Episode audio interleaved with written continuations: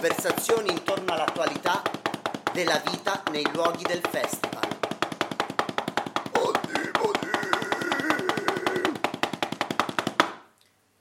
Conversazione avvenuta alla sala consiliare di Campo Maggiore. È chiaro che oggi accetto la situazione e forse mi, mi, piace pure, perché a me la città, cioè, come dire, non sono eh, caduto alle lusinghe della città grossa, perché avendo fatto pure costruzioni potevo comprare un appartamento, potevo stare fuori, sono stato a Roma, sono stato... però diciamo sono stato legato al posto. Però oggi mi rendo conto che per insomma, i ragazzi tutto è un po' un limite anche professionale, anche chi ha una passione. Per esempio mio figlio eh, ha 14 anni, 8 di cui 8 suona la batteria. Ma mio figlio, non mio figlio, ma ha uh, veramente la stoffa per fare i batteristi. Spendo dei soldi, ho investito tanto, però alla fine qua è limitato. Lui, lui sogna l'Austria, la Germania, l'Inghilterra, l'America, ma io non lo so. Per adesso si accontenta di internet ma non è solo mio figlio, è la realtà di tante persone, tanti giovani, tante, insomma, anche dal punto di vista artistico, no? se uno volesse fare un paragone tra chi vive qua e chi vive a Roma, le opportunità sono limitate, molto limitate. La qualità di vita sì, è tranquilla, si vive bene, ci sono le amicizie, uno si conosce con tutti, uno esce un saluto per tutti. Vedi, chiamavi, vedi Franci, so, dove vai, mo vieni, mo vai, sempre queste domande so. La mattina quando esci, mo vai? Quando rientri, mo torni? Sì. Se sono qua, ho finito che sono tornato. Ma sono anni che ricevo sempre queste attenzioni. Eh, Però è bello che hai detto, queste, ah, ricevo queste attenzioni. Sì, è così. Eh. E quindi queste, è una roba, eh? È una roba perché per chi le percepisce un'attenzione, peraltro può essere pure una rottura, ma no, questo... Però io mi ricordo che da ragazzo, pure uscendo da casa, abitavo da un'altra parte del paese, per arrivare in piazza, zia Rom, zia Marie, Celeste, zia Rocco, cumba qua, cumba là, tutti salutavano, io salutavo. Oggi, a parte che non ci sono più queste persone, perché le case sono tutte vuote, purtroppo, eh, per l'età sono andati via, però anche i giovani adesso non fanno questo. Ahimè, devo dire che molti giovani passano vicino, non si accorgono dell'altro, non si accorgono dell'anziano, non si accorgono dell'amico. Si vive un po', diciamo, una situazione un po' egoistica, egoista e di isolamento, perché il vero problema è questo qua. Mentre prima era diverso. Diciamo, Quindi anche una questione di soglia d'attenzione nei confronti di ciò che c'è intorno. Proprio. Io sì, io sì, io, questo è il fatto. Però diciamo i nostri piccoli centri, come quello che anche l'argomento che trattate voi della, questo spopolamento, è chiaro che non, non lo potremo arrestare né con eh, Matera 2019 né con l'utopia né perché alla fine se il giovane o la persona non ha di che vivere qua, ma al di là del, del divertimento, perché come si dice, un'ora di strada vai nella città. Io sono parere che sono pure i giovani che danno una svolta. A che ognuno ci deve mettere del suo perché non è che, che molti stanno trattando sempre come gli assistiti, ora ma comincia a cambiare. Chiaro che ognuno deve contribuire a, a migliorare, perché a trovare i difetti non ci vuole nulla. Io qua troverei 10.000 difetti, ma io dico sempre, troviamo un rimedio però. Eh certo. Cioè, questo non va bene, che dobbiamo fare? Che possiamo fare? Eventualità in cui un rimedio non ci fosse. È una domanda. Che fare? Eh, che fare? Questa è una domanda. Io perciò ti dico, io personalmente ho accettato questa situazione ho lavoro qua, vivo qua, faccio insomma, anche, devo dire anche un'altra cosa che forse non è che può interessare però diciamo questo lockdown mi ha, mi ha fatto riflettere tanto. Diciamo, fino al 6 marzo ce l'ho scritta la data perché è cambiata la mia vita, nel senso che tutte le mie abitudini, io prima il paese non lo vivevo proprio, tra lavoro, e hobby e altre cose io qua non vivevo proprio da, da anni. Però il lockdown, il virus diciamo, mi ha costretto me come tanti altri a rimanere a casa, a vivere un po' più diciamo, riservato e tutto e ho riscoperto quasi il paese. Hai conosciuto moglie e tuo figlio. Eh, infatti, eh. Eh, diciamo che ho cominciato poi a avere un po' più di attenzione verso la mia comunità. Questo mi ha dato una spinta per arrivare a te, mi sono candidato pure nelle orazioni, sono quelli da una mano, voglio migliorare per tutte quelle che sono le problematiche della situazione. Però è chiaro che non è facile, facile, le soluzioni spesso, non eh, a volte, spesso non ci sono e non ci sono risposte nemmeno a, questo tipo di domande. No, no, infatti io lo so che è una domanda che probabilmente non ha risposta. Eh. Perché, perché di io quasi rifiuto la città, rifiuto il caos, rifiuto perché allora io quando sto in città mi vengono i nervi, potenza, se andiamo oltre non ne parliamo. Bari, non parliamo proprio, io vado pure a Bari spesso per lavoro, ma non vedo l'ora di tornare a casa e di liberarmi di questa cosa. Ripeto, non ho ceduto alle lusinghe della città, della metropoli, perché ho avuto le possibilità, ho avuto modo di, diciamo, di, di vedere, però non, il paese che cos'è? È un piccolo diciamo, agglomerato eh, di case che potrebbe essere benissimo un piccolo rione di Roma, mm, certo. un palazzo di Napoli, cioè, voglio dire, poi piccole realtà che si ingrandiscono in una città come Napoli, Roma, Milano, e alla fine ha una vita proprio di paese come se fossi... È chiaro che qua manca, manca quasi tutto, ma così è la qualità della vita, la tranquillità, la serenità, eh, diciamo, questo è quello che, che vedo io però non è che sono stato proprio lusingato dal paese, ripeto, fino a un certo punto no. Però sempre questo legame che ha tenuto, questo filo si è tenuto sempre diciamo teso e non si è mai spezzato. Che poi comunque se vediamo la nostra storia, qua in paese sono andati tantissimi ragazzi, negli ultimi anni sono andati via centinaia di ragazzi famiglie intere. Purtroppo. Famiglie perché si trasferiscono i ragazzi? Sì, vanno via proprio tutti. Sì, prima va via uno, poi porta via l'altro pezzo di famiglia. Eh, non lo so, questo è. Io dico che ci vuole più coraggio a restare che andarsene. Questo è sicuro. Certo. io, io sono della direzione artistica del Ah, loro sono nella web, eh? Quello che vi dicevo, della web radio. Eh, eh, in, in radio siamo io e ah, ok, web radio sono loro. Noi siamo la web radio. Giovanni c'è Lisa è, è proprio diciamo della, il direttore artistico insieme ad Anna Gesualdi. Okay. E, ehm, una cosa che, che, vorremmo un po' anche cercare di, di raccontare, di capire eccetera, è anche un po' il mondo delle proprio delle, delle, forme artistiche tradizionali, diciamo, dei paesi, delle tradizioni musicali, popolari, vi, vi andrebbe di dirci qualcosa su, su questo? Campomaggiore, essendo che è un paese che non ha proprio una storia, una tradizione di comunità unica, non, io personalmente vedo che, che ho visto che non abbiamo proprio delle tradizioni nostre radicate che ci portiamo e si tramandano perché è una comunità che è nata proprio da quel discorso dell'utopia, che sono venuti da tanti posti, quindi ognuno ha portato qualcosa del suo luogo. A differenza di Cirigliano ha una sua storia che è una comunità che è sempre stata quindi ha la tradizione del carnevale. Se io dovessi dire qual è la nostra tradizione qua, io ho difficoltà a dire qual è.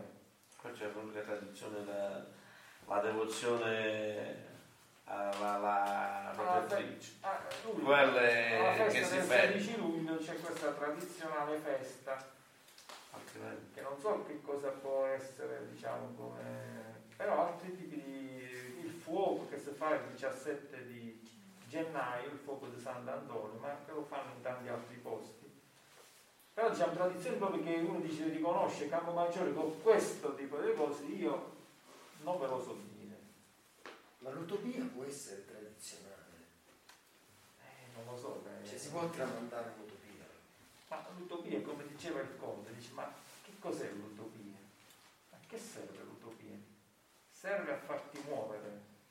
Cioè, qualcosa che tu non vedi, c'è qualcosa che comunque tu lo stai per raggiungere e non lo afferri mai, allora un sogno, un, dire, un progetto, un obiettivo, quello è l'utopia. Che poi l'utopia come termine dice qualcosa che non si può realizzare, proprio perché è qualcosa di astratto, che tu cerchi di raggiungerlo ma a volte non ci riesci, però ti fa muovere, ti fa andare avanti, ti fa vivere, ti fa... Quindi diciamo le tradizioni nostre, eh, almeno dico, correggetemi se sbaglio. Ivana, tu che come tradizione nostra. Nicola, solo la c'è una forte devozione alla festa, alla festa della Madonna del Carmine. Qua si diceva che ogni, famig- ogni persona per la festa della Madonna del Carmine metteva la sua giornata lavorativa come contributo per la festa. Eh, e si ferma tutto qua non si discute la Madonna stessa fu protetta dagli abitanti quando ci fu la frana a Vecchio e fu portata a spalla dagli abitanti di Capovangere Vecchio fino al nuovo paese. Fino... E da allora si è rafforzata di più la devozione. Eh, cioè, nel senso, no, è una storia particolare, almeno non mi era mai capitato diciamo, nella vita di incontrare un paese che in qualche modo uh, ci avesse quasi una data inizio della propria comunità, no? cioè che non è come appunto Cirigliano eccetera che è una cosa che si perde nella notte dei tempi, il mondo contadino, gli alberi eccetera. Poi è come se da un certo punto fosse iniziata a esatto. esistere, questa è l'impressione che ho, quindi è molto più moderno come, come concetto. No? Come concetto di comunità. Poi questo paese qua è stato costruito fino all'800, all'inizio del Novecento. Eh, questo certo. certo. È abbastanza recente però anche con, come dire, collegata a un'idea molto, molto astratta, cioè no? molto particolare se vogliamo, però anche comunque anche un ideale di, di, di giustizia in qualche modo, no? di, di, una vita di una vita migliore in qualche Quella modo. Quella che era l'idea del conte quando decise di dare vita a questo borgo era proprio questo, cioè anticipava un po' quello che è il socialismo. Certo. Perché c'era la possibilità per tutti, ma quello l'ha fatto per far sì che uno accettasse di rimanere, di fermarsi in questo luogo e avere la possibilità di avere un lavoro, di vivere. Che prima semmai qualcuno che è venuto dalla Puglia si è impiantato nella città dell'Utopia di Campomaggiore perché aveva da mangiare, aveva una casa, aveva i servizi e tutto quanto. Un pezzo di terra. Era una situazione, una condizione ideale vita per l'epoca. Quindi diciamo questo che diciamo, esatto, ha proprio un inizio questa comunità. È arrivata ad oggi. Cioè non è che andiamo nel Medioevo, certo. andiamo nel 1000. No, no, è chiarissimo. Voi è un po' come se foste per certi aspetti gli Stati Uniti d'America, insomma, cioè, c'è una, ha una data esatto, di, esatto. Guarda, di inizio data no, bandiera, allora hanno costruito gli Stati Uniti. Che, che uno se la può ricordare in qualche modo, è a memoria d'uomo non è nella notte dei tempi. Esatto. Ed è in Italia non succede mai praticamente. Assolutamente no. Cioè, Pietra Ventosa, per esempio, c'è una storia molto più antica.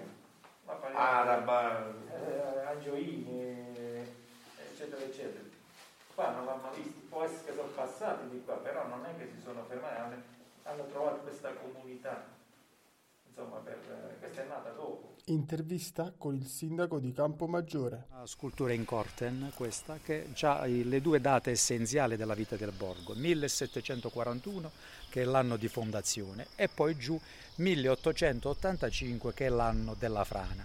In sostanza questo paese eh, ha avuto una vita di 140 anni, con un nucleo iniziale di abitanti di appena 80 abitanti che poi si è andato via via ripopolando fino ad arrivare a 1525 abitanti.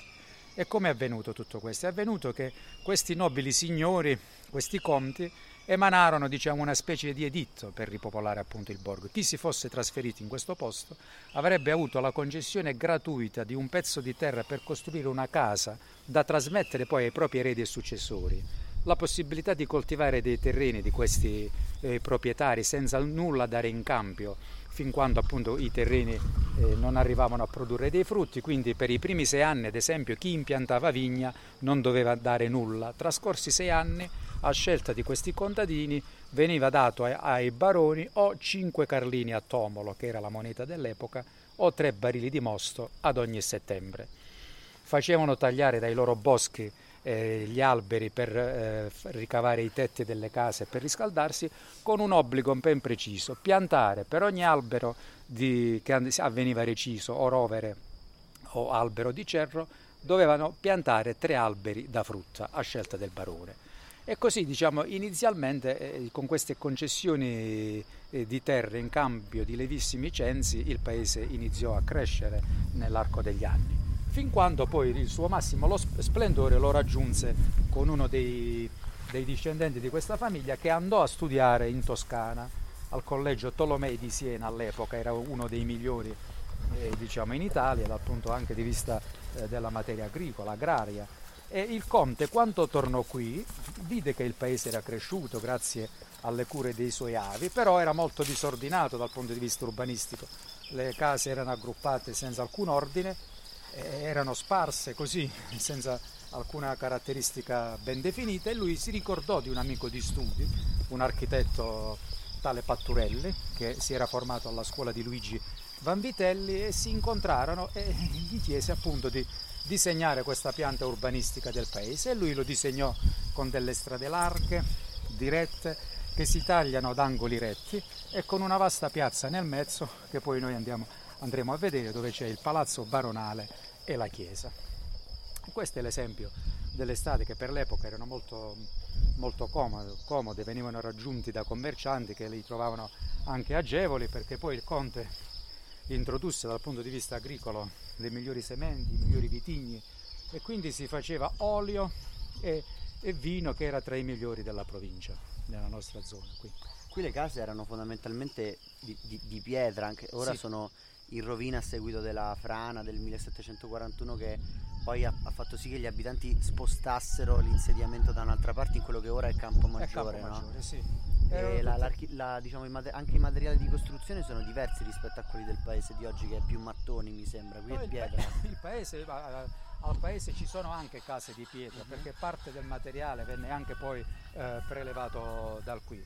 Eh, diciamo, vabbè, poi sono state intonacate così, di, non hanno la caratteristica diciamo, che ora hanno questo qui, questo esempio che noi eh, troviamo, però anche lì diciamo, erano ma lei Ci sono degli esemplari di pietra, c'è anche delle case di pietra a Campomaggiore. Lei lo sa com'è possibile diciamo, che il conte eh, fosse arrivato in contatto e avesse aderito in qualche modo a questo ideale di socialismo utopico che magari in quegli anni immagino non fosse così comune per un aristocratico terriero del sud Italia. No, l'intuizione io credo che sia stata un'intuizione un po' sganciata da quello che poi potrà essere il socialismo utopico okay. che si è verificato nella seconda metà dell'Ottocento, mm-hmm. perché per tanto tempo si è detto che il Conte si fosse ispirato a queste teorie del socialismo utopico, però essendo l'atto di fondazione datato 1741, noi dobbiamo considerare questo come antesignano mm. di quelle teorie, anticipatario di quelle teorie, che se si legge appunto nell'atto notarile del 30 dicembre del 1741 veniva appunto dato, dato, a tutti la possibilità di avere una casa di pietra, un campo da lavorare, cioè il pane garantito per tutto l'anno, quindi chi veniva qui era considerato alla pari, aveva la possibilità di autoesprimersi e di dare, naturalmente parliamo di una civiltà contadina, un futuro anche alla propria, alla propria famiglia basato su quella che era l'attività dell'epoca. Ma secondo lei no? Le faccio una domanda così se, se ha voglia di, di rifletterci. Eh, noi in questo periodo con varie persone che incontriamo, persone comuni ma anche autorità, magari altri sindaci così, ci raccontano un po' diciamo del, della crisi che le comunità stanno vivendo a causa del problema del progressivo spopolamento che riguarda soprattutto magari dicono i giovani così no allora voi che siete in questa comunità eredi in qualche modo no, di un'idea che è riuscita a trarre tantissime persone, a far crescere tantissimo una comunità, proprio che in fondo è qui dove siete ancora voi oggi. Lei co- cosa pensa che potrebbe essere auspicabile, diciamo, per, per il futuro invece, no? Per, eh, io, io credo che le difficoltà ci sono, è inutile negarlo, insomma, si avverte ed è forte la, cioè, il dramma dello spopolamento, però noi ci dobbiamo rivolgere prima a noi stessi che abbiamo, eh, decidiamo insomma, di rimanere in questi posti e poi anche agli altri dobbiamo essere di esempio e soprattutto da questa nostra storia che ha conosciuto diciamo, più volte eh, situazioni disastrose però ha saputo rialzarsi, io credo che dovremmo aggrapparci a quello che di buono noi abbiamo perché talvolta... Eh, vorremmo cose che purtroppo forse sono veramente eh, sogni o cose utopistiche, ma noi abbiamo, possiamo lavorare, abbiamo una cultura da poter spendere, abbiamo i nostri posti dove sulle potenzialità di quello che anche il ritmo lento può essere mm-hmm. un valore aggiunto, però bisogna mettersi in moto per questi processi eh, che non è che possono nascere o essere calati dall'alto, ognuno purtroppo deve essere cioè, eh, giustamente anzi deve essere artefice del proprio destino. Allora chi ha deciso di restare e di non andare deve, deve crederci, questo è la, lo sforzo che dobbiamo fare tutti.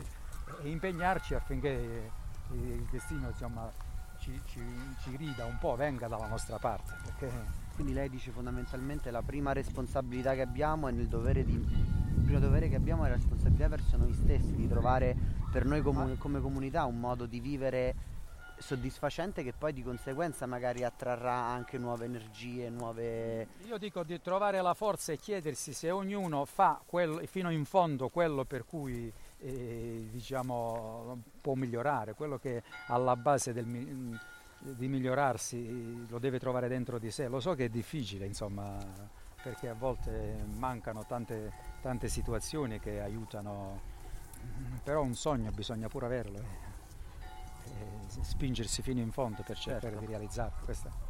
Qui alla nostra sinistra c'è un edificio più grande invece. Questo era il palazzo baronale proprio, come vediamo qui dentro poi andremo a vedere i luoghi della, delle autorità, anche lì avremo due sculture in corten che rappresentano la contessa che diciamo, ha redatto l'atto notarile di cui parlavamo prima del 1741 e poi il conte Teodoro, suo nipote, che ha provveduto allo sviluppo urbanistico del borgo.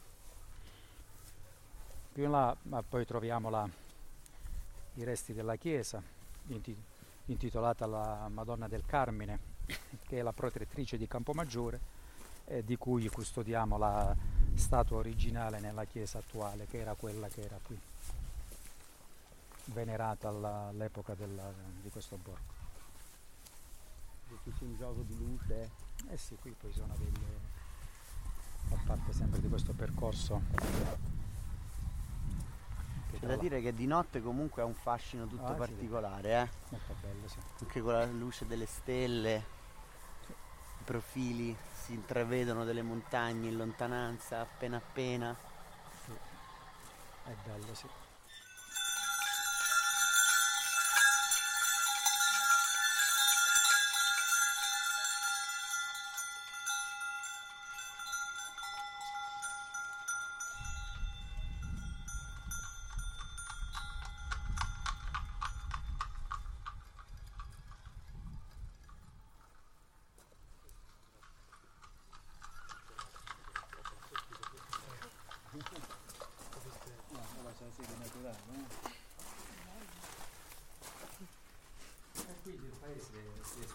Dall'alto, di là, dall'altro lato, poi naturalmente nel corso di questi anni, degli anni addietro, è stato inglobato da piante di, di fico, di ailanto e quindi è, la natura pian piano si è impossessata insomma, di quello che era, ha ripreso il suo corso. All'inizio quindi noi facciamo vedere quel che rimane, quelle, le vestigia appunto di queste strutture che sono rimaste. Le casettine erano tutte di 25 metri quadri ciascuna, 20 palmi, sì, che corrispondono a circa 25 metri quadri ad ognuno.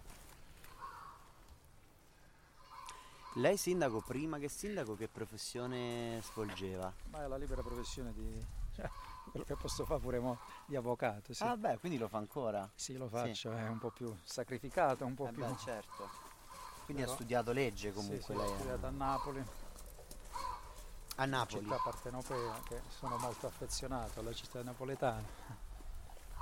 Beh, Giovanni è di Napoli. Ah, No, beh. scusami, è di Io sono Caserta. di vive Caserta, a però Napoli. vivo a bene. Napoli da, da sette anni. Benissimo, bella Napoli. Napoli una volta che la conosci comunque ti entra eh, Sì. e fa parte di te per eh, tante tradizioni, costumi, cultu- cultura.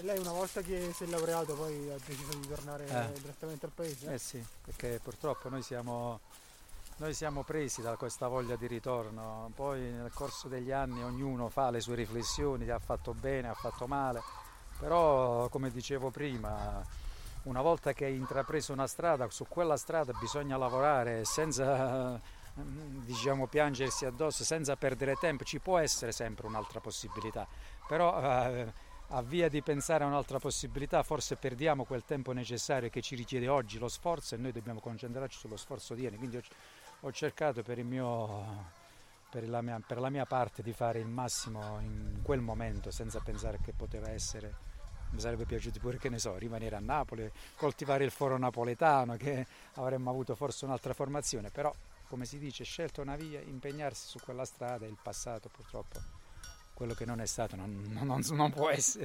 Eh sì, è senso- un luogo che non si può cambiare per definizione Eh, il sì. passato. Questa è la nostra Madonna del Carmelo. Questi sono i resti della chiesa. Questi sono i resti della chiesa e qui ci troviamo al cospetto della Vergine del Carmelo. Questo è il ponte. Eccolo qua. Gioacchino Cucino. Comune Campo campeggia Maggiore. Campo Maggiore. sì, un'immagine del conte, del Conte, il suo impegno. profilo aristocratico ottocentesco.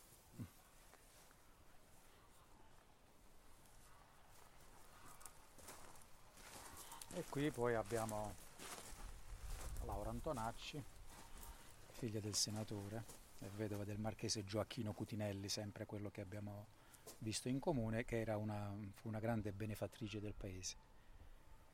Aiutava bambini e poi per la ricostruzione ha anche dato dei, dei contributi economici e ci sono delle lettere a testimonianza appunto sua dei, dei suoi riscontri situazioni, bisogno di bisogno anche di famiglie che avevano, eh, erano anche nobili, però poi avevano avuto a seguito della frana delle difficoltà economiche.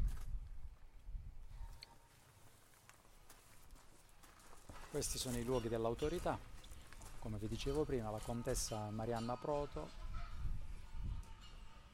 che insieme al cognato l'abate Don Ferdinando Rendina sottoscrissero l'atto di fondazione per la concessione delle terre e delle condizioni per la nascita del borgo. E lì poi c'è il conte Teodoro, come vi dicevo prima. Salto nel tempo, vecchio mio. Ed eccoci qua che sbucando fuori dal borgo della città dell'Utopia siamo arrivati nuovamente alla clessidra da cui siamo partiti, che porta scritto l'anno 1741, anno in cui il borgo a causa della frana è stato abbandonato e poi la comunità di Campomaggiore si è trasferita dove tutt'oggi sorge la città. Ringraziamo il sindaco, il sindaco Nicola Blasi se non sbaglio il cognome, oh, per il primo cognome che azzecco da quando abbiamo iniziato il festival. Ormai ci sei accompagna- diventato Lucano. Ormai- l'hai. Guarda, pensavo fosse il mio marchio di fabbrica sbagliare tutti i cognomi, invece, Invece no. no. E ringraziamo il sindaco Nicola Blasi che ci ha accompagnato in questo tour privilegiatissimo perché notturno della città dell'Utopia. Grazie E mille. salutiamo tutti i nostri radioascoltatori e radioascoltatrici di Radio Live. Questo era Antipodi. Arrivederci alla prossima puntata.